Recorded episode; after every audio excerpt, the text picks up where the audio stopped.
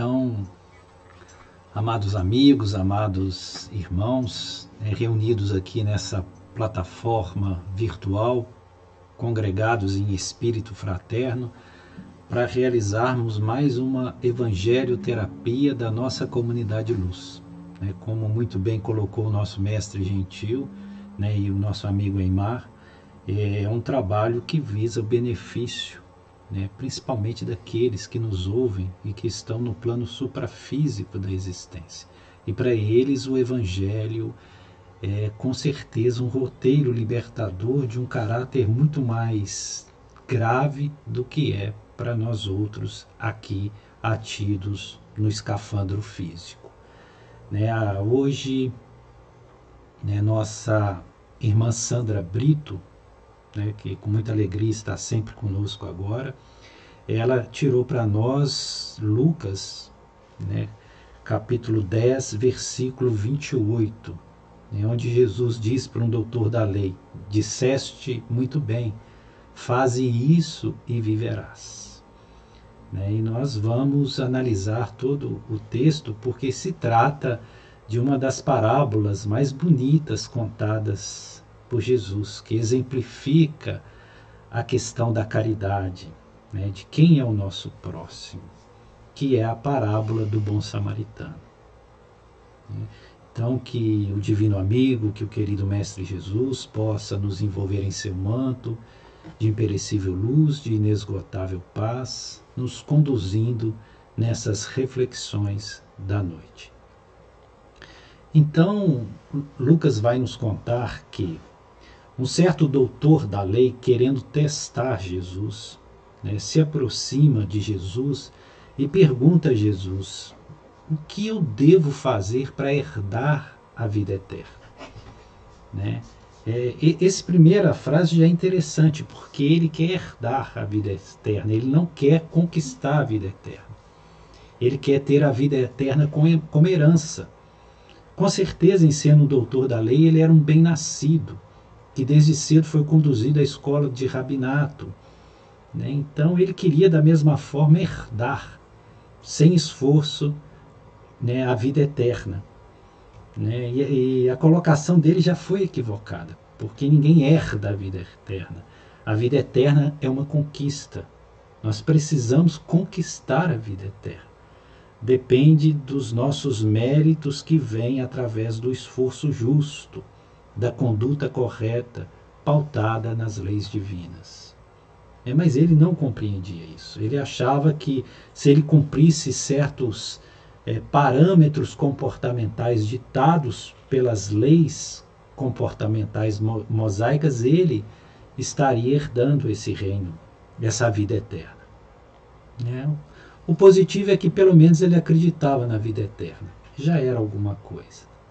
Né? Então ele pergunta a Jesus: o que devo fazer para herdar a vida eterna? E Jesus pergunta para ele, devolve com uma pergunta. Isso aqui já é, é técnica socrática, né? Jesus era muito socrático, né? Quando alguém fazia uma pergunta para ele, ele costumava devolver com outra pergunta. Então Jesus pergunta para ele: é, o que está escrito na lei? Como lês? Né? Essa, essa pergunta de Jesus, ela é muito profunda e às vezes nós, como nós nos atemos muito à, à narrativa da parábola, nós não percebemos como é profunda essas colocações primárias de Jesus, que precedem a parábola. Porque ele pergunta ao doutor da lei: o que está escrito na lei? Como lês? Porque não basta saber o que está escrito. O importante é saber como nós lemos, ou seja, como nós interpretamos essa lei. Né? É... Porque nós podemos fazer a interpretação que nós quisermos. Nós podemos, né, como nós temos feito com o Evangelho de Jesus, né, nós podemos, baseado nos preceitos de Jesus, ou no Evangelho, ou no cristianismo, até mesmo promover guerras para com outros credos, outras maneiras de pensar. Né? Então o importante não é o que está escrito. O importante é como nós lemos. É como nós entendemos. É porque aquilo que se propõe a ser um elixir da vida pode se tornar um veneno, intoxicidade, se nós não sabemos fazer o uso correto. Então não basta ler o Evangelho, não basta ter o conhecimento ou decorar o Evangelho de capa a capa. O importante é como você lê isso. Ou seja, que nível de consciência se é desenvolvida em compreensão desses textos. Então Jesus ele é muito profundo nos mínimos detalhes, porque ele não se atém a perguntar o que está escrito, porque isso é certo que o doutor da lei sabia, porque ele era um doutor da lei. Mas a pergunta seguinte é que é importante: como tu lês? Ou seja, com que olhos você olha para estas leis? Né? Como lês?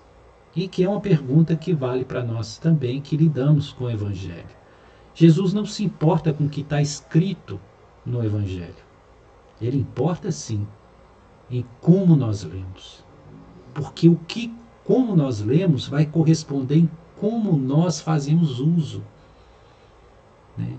O quanto esse Evangelho é de fato um instrumento prático de retificação da nossa conduta. Então, como lês? Como nós lemos? E o doutor da lei foi categórico, né? como ele já sabia, e ele vai é, dizer aquilo que, como nós dissemos, está escrito até no próprio Shema, né? que é a oração principal dos judeus, ele vai dizer, né? Amarás o Senhor teu Deus de todo o teu coração, de todo o teu espírito, de toda a tua alma, com toda a tua força, e amarás o teu próximo como a ti mesmo. Aí Jesus diz para ele: Perfeito, respondeste muito bem. Faze isso e viverás. A conversa era para terminar ali. Né? Era para terminar ali. Só que aquele doutor da lei ele queria desafiar intelectualmente Jesus. Ele queria derrotar Jesus. Né? Ele queria desqualificar Jesus. Então ele não para por ali, ele desafia Jesus com uma pergunta que não é uma pergunta qualquer. Que nós vamos explicar a profundidade dessa pergunta que o doutor da lei faz desafiando Jesus. Ele vai perguntar a Jesus: e quem é meu próximo? É porque lá na lei, né, ele mesmo citou, estava escrito: Amarás o Senhor teu Deus de todo o teu coração, de todo o teu espírito, de toda a tua alma, com todas as tuas forças, e amará o próximo como a ti mesmo. E Jesus disse: Disseste muito bem, respondeste muito bem, faze isso e viverás. E ele vai e pergunta a Jesus: E quem é o meu próximo?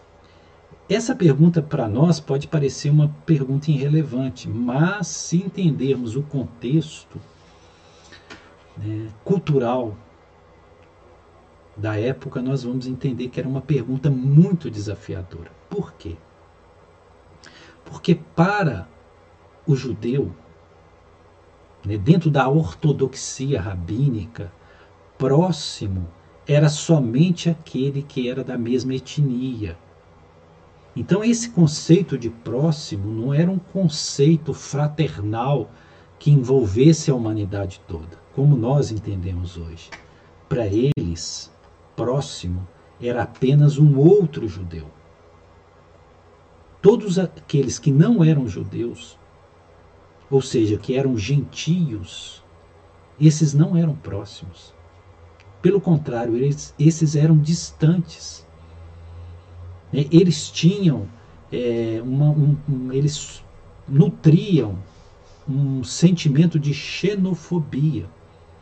né, de aversão aos estrangeiros, porque eles acreditavam que os estrangeiros não eram o povo escolhido, não era o povo eleito de Deus. Eles tinham uma concepção que Deus e Vé era Deus apenas dos hebreus, que os hebreus eram o povo escolhido de Deus.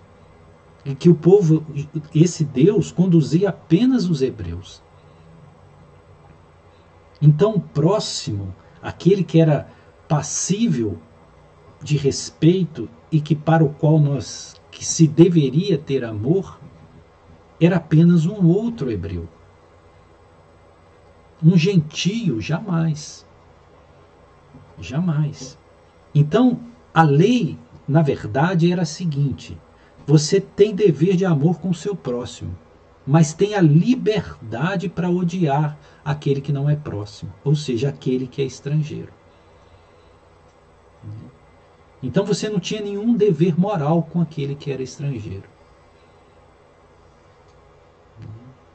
Então por isso que ele faz essa pergunta a Jesus, porque ele queria ver, colocar Jesus numa situação delicada.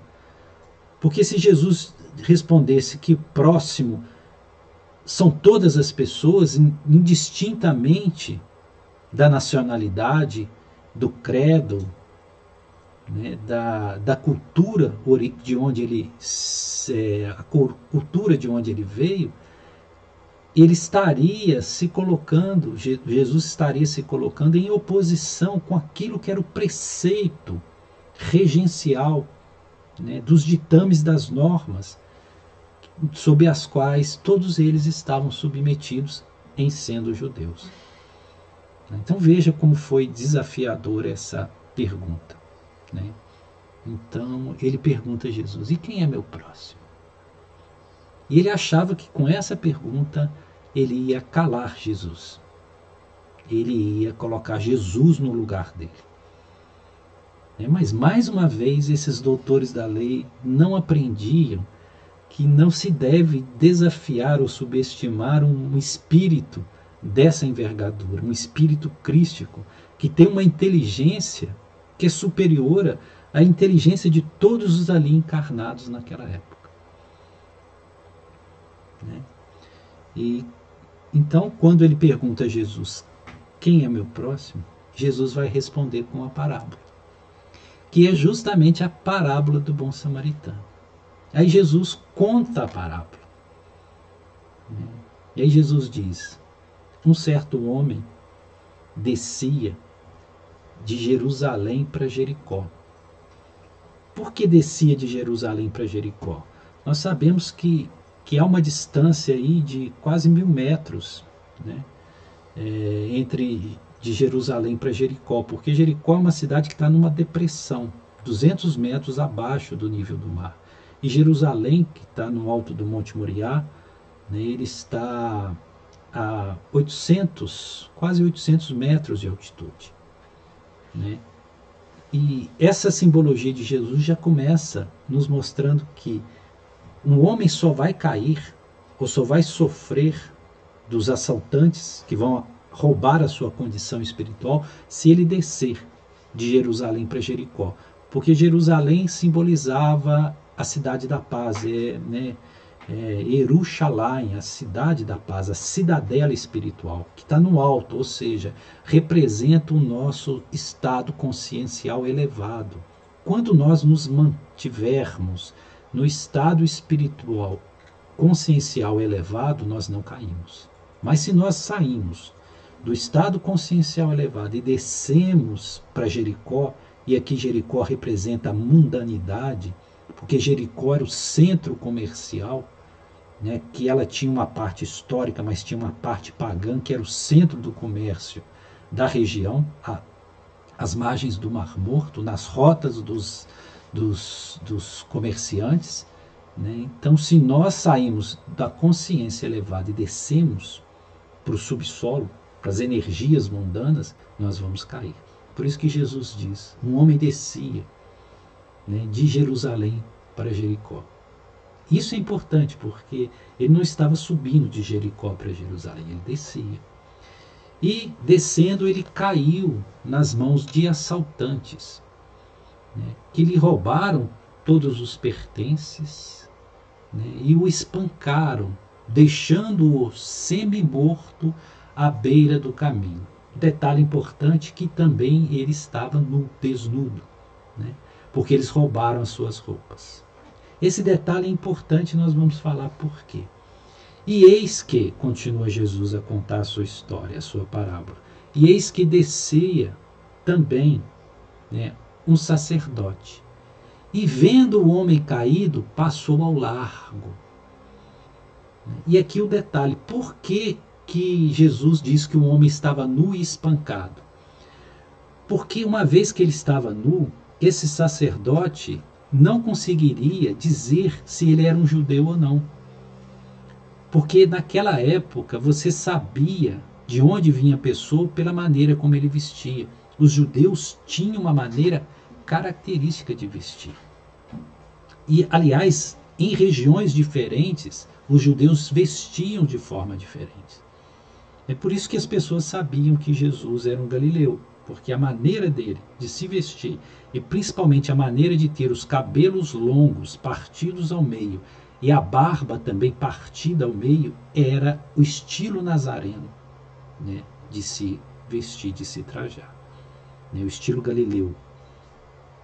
Então Jesus se fixa nesse detalhe para mostrar que aquele homem, aquele sacerdote, não podia saber se ele era judeu ou não. Porque se fosse judeu, que ele entende como próximo, ele tinha que ajudar. Mas ele estava sem roupas, nu, e além do mais, ele estava desfigurado, porque ele foi espancado. Então, não dava para saber. Então, ele prefere passar ao lar. E após o sacerdote vem um levita. E o levita, quem é são os levitas?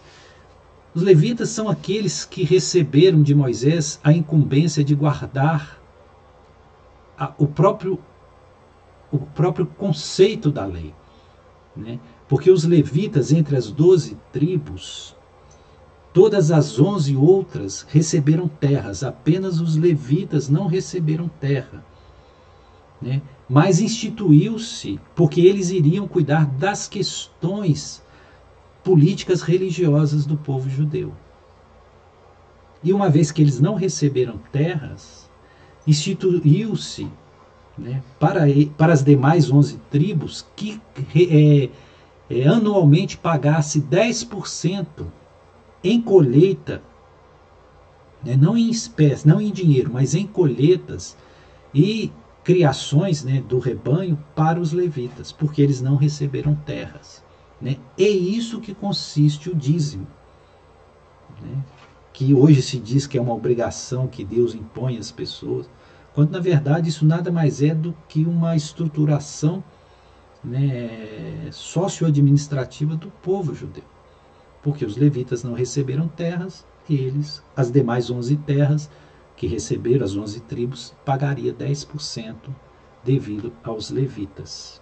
Né? Então, o levita é aquele que era responsável para cuidar das questões é, religiosas do povo judeu. E o levita passa, igualmente vê o homem caído e passa ao largo e vai embora. Né? E veio então, passando, descendo também um samaritano. Né? E o samaritano para para socorrer aquele homem. Quando Jesus coloca samaritano nessa parábola, é pura provocação. Por quê? Primeiro, porque os judeus tinham ódio irreconciliável aos samaritanos. E os samaritanos são irmãos, são hebreus também, como os judeus. Só que quando houve a grande separação das doze tribos de Israel, ficando as duas tribos do sul, Benjamim e Judá, né, é, nas maiores terras ao sul, onde está inclusive Jerusalém, e as demais tribos, né, é, que ficaram ao norte se tornaram irreconciliáveis com as duas tribos do sul, né, porque eles, é, eles assimilaram culturas estrangeiras, principalmente a babilônica, e com isso os judeus os acusavam de ter né, desfigurado a pureza né, da, da ortodoxia judaica. E é, samaritano e judeus não se cumprimentavam, não, um não ia na terra do outro. Tanto que os samaritanos construíram no Monte Gerazim um novo templo para que eles não pudessem, não fossem a Jerusalém para fazer os serviços obrigatórios que todo judeu tinha que cumprir. Né? Então Jesus provocativamente coloca o samaritano. E sem contar que Jesus, quando ele é interpelado por esse doutor da lei, ele vinha de uma viagem passando pela Samaria. Né? E os samaritanos recusaram hospedagem a Jesus e seus discípulos.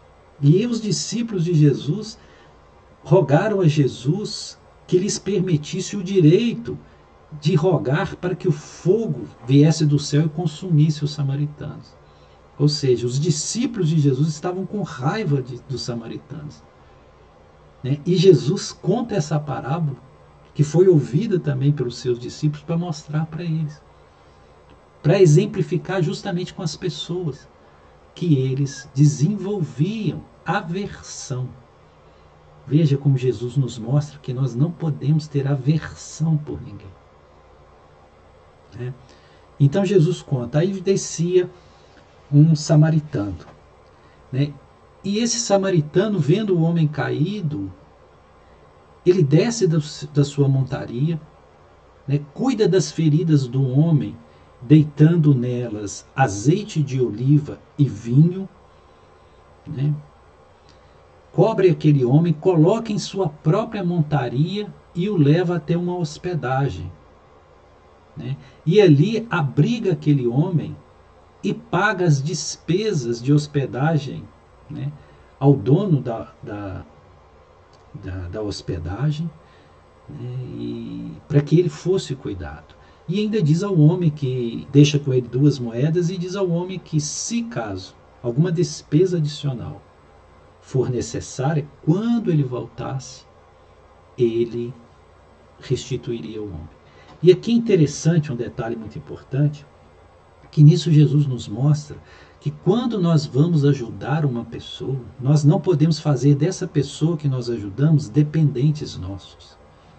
Nós não podemos ficar é, tutelando a conduta das, das, do outro que nós ajudamos né, e, e, não permitindo que essa pessoa caminhe com seus próprios passos. Né.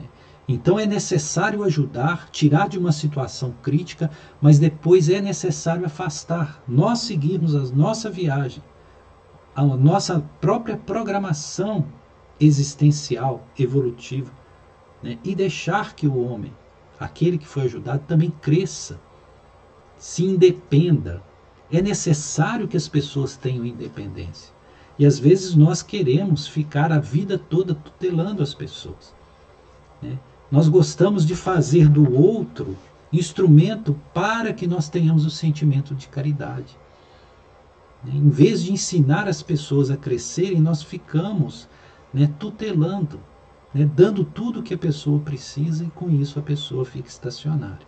Então esse exemplo de Jesus é fantástico, porque o homem ajuda, é pontual no socorro, faz tudo o que é necessário, né, todos os recursos para que a ajuda seja eficiente, mas ele deixa ali e segue viagem.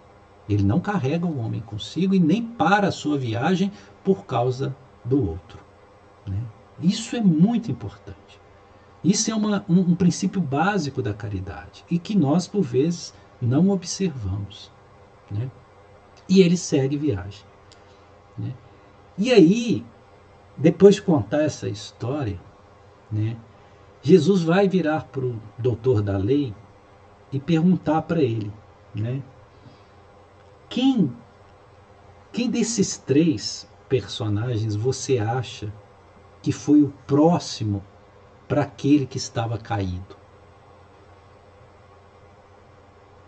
Aí o doutor da lei né, deve ter engolido em seco e deve ter falado baixinho assim, né, o samaritano. Aí Jesus falou: hum, Eu não escutei, dá para você falar mais alto para todo mundo escutar aqui? Ele, o samaritano. Como? O samaritano. Ah, muito bem. Né? Respondeste muito bem. Né? Na verdade, o, o homem não não respondeu o samaritano. Ele, ele, ele disse o que praticou a misericórdia para com ele. É, quer dizer, aquele que praticou a misericórdia para com aquele que estava caído. Né? E Jesus disse para ele: Vai tu e faze o mesmo. Né? E com isso, né, nessa esplendorosa história, Jesus vem nos mostrar, né, nos, nos transmitir algo que é fundamental, né, que é a base de tudo, que é o princípio da caridade. E a caridade não é aquilo que nós dispensamos de bens em assistência ao menos felicitado. Caridade é aquilo que nós damos de nós mesmos, aquilo que nós ofertamos daquilo que nós somos, por entender que o próximo são todos aqueles que, igualmente a nós, trazem em si o princípio divino, que são filhos do mesmo Pai. Logo, todos, a humanidade toda, são nossos irmãos. E não só a humanidade desse planeta, mas a humanidade de todo o universo. Todas as humanidades de todos os mundos, todos somos igualmente irmãos. Por quê? Porque nós somos centelhas divinas que se desprendeu do Deus maior, do, do Supremo Deus, Supremo Controlador do universo. Né? e que essa centelha divina está submetida a um processo de evolução para que retorne à casa do Pai. Logo, quando nós olhamos para um outro, seja ele quem for, seja ele de qualquer raça, de qualquer condição, nele também está a centelha divina, o princípio crístico que está em nós também. Então, se nós reconhecemos que nós somos deuses, que trazemos em nós o princípio da centelha divina, quando nós olhamos para o outro, nós temos que ver também essa centelha divina. E se nós vemos, de fato, nós não podemos ter outro sentimento a não ser o sentimento fraterno. O outro é igual a mim. Se eu ofendo o outro, eu estou ofendendo o Deus que há em mim. Porque o Deus que há em mim é o Deus que está nele. Esse é o ensinamento maior de Jesus. Né? Esse é o princípio da caridade. Né? Então, perdoe-nos por estender um pouco mais, mas essa parábola merecia um pouco mais de atenção. Então, que o Divino Amigo, que o querido Mestre Jesus nos abençoe e eu retorno a palavra para o nosso irmão Eimar, para ele coordenar né, as partes sequentes do nosso trabalho da noite. Paz e luz a todos.